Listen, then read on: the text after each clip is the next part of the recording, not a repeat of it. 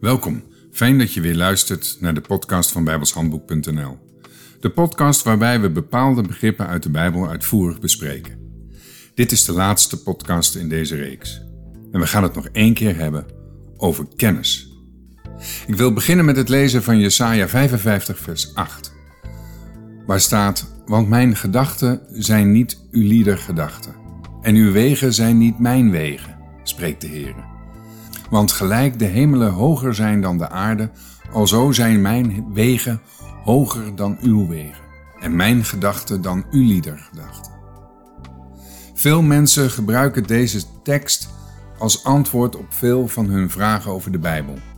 Soms lijkt het alsof er tegenstrijdigheden in de Bijbel staan. En zij weten daar dan geen raad mee. Dan is het natuurlijk een mooie tekst om het er maar bij te laten zitten. De volgende tekst wordt ook vaak gebruikt. 1 Korinthe 2 vers 9.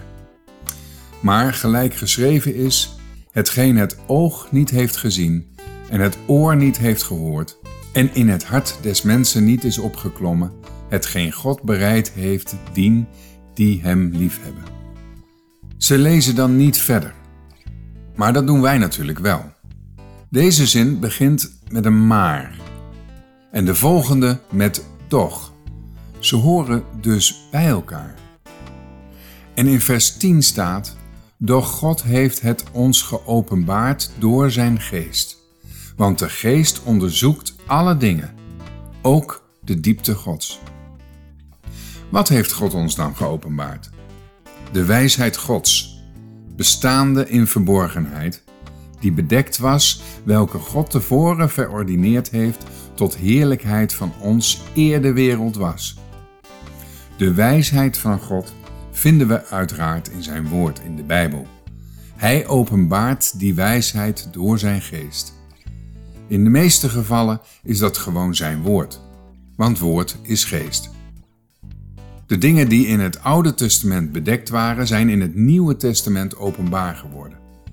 We kunnen het nu dus begrijpen. Niet zomaar, want daar heb je wel hulp bij nodig. Normaal gesproken weet je niet wat er in Gods geest omgaat. Dat weet alleen de geest van God. Zo weten andere mensen ook niet wat er in jou omgaat. Dat weet jij alleen. Als jij je openbaar maakt door jouw woorden en daden, dan leren andere mensen jou kennen. Zo werkt dat bij God dus ook. Hij heeft een heel dik boek geschreven en als je die bestudeert, dan leer je hem kennen. Niet alleen wie hij is, maar ook wat hij gedaan heeft en wat hij nu doet en wat hij nog zal doen. Ik lees 1 Korinthe 2 vers 12... en daarna vers 14. Doch wij hebben niet ontvangen den geest der wereld, maar de geest die uit God is, opdat wij zouden weten de dingen die ons van God geschonken zijn. Maar de natuurlijke mens begrijpt niet de dingen die des geestes zijn, want zij zijn hem dwaasheid en hij kan ze niet verstaan, omdat zij geestelijk onderscheiden worden. De geest der wereld hebben we al. Maar door wedergeboorte hebben we de geest van God ontvangen. Als je je niet met het woord van God bezighoudt, dan is de geest van God natuurlijk ook niet actief in je. En dan begrijp je niet wat er in de Bijbel staat. Als je verliefd wordt en je schenkt verder geen aandacht aan hem of haar, ja, dan leer je je liefje natuurlijk ook niet kennen. Zo is het met Christus ook. Als je verliefd op hem geworden bent en dus tot geloof gekomen bent, maar je schenkt verder geen aandacht aan hem, dan leer je hem natuurlijk ook niet kennen en zal er geen liefdesrelatie ontstaan.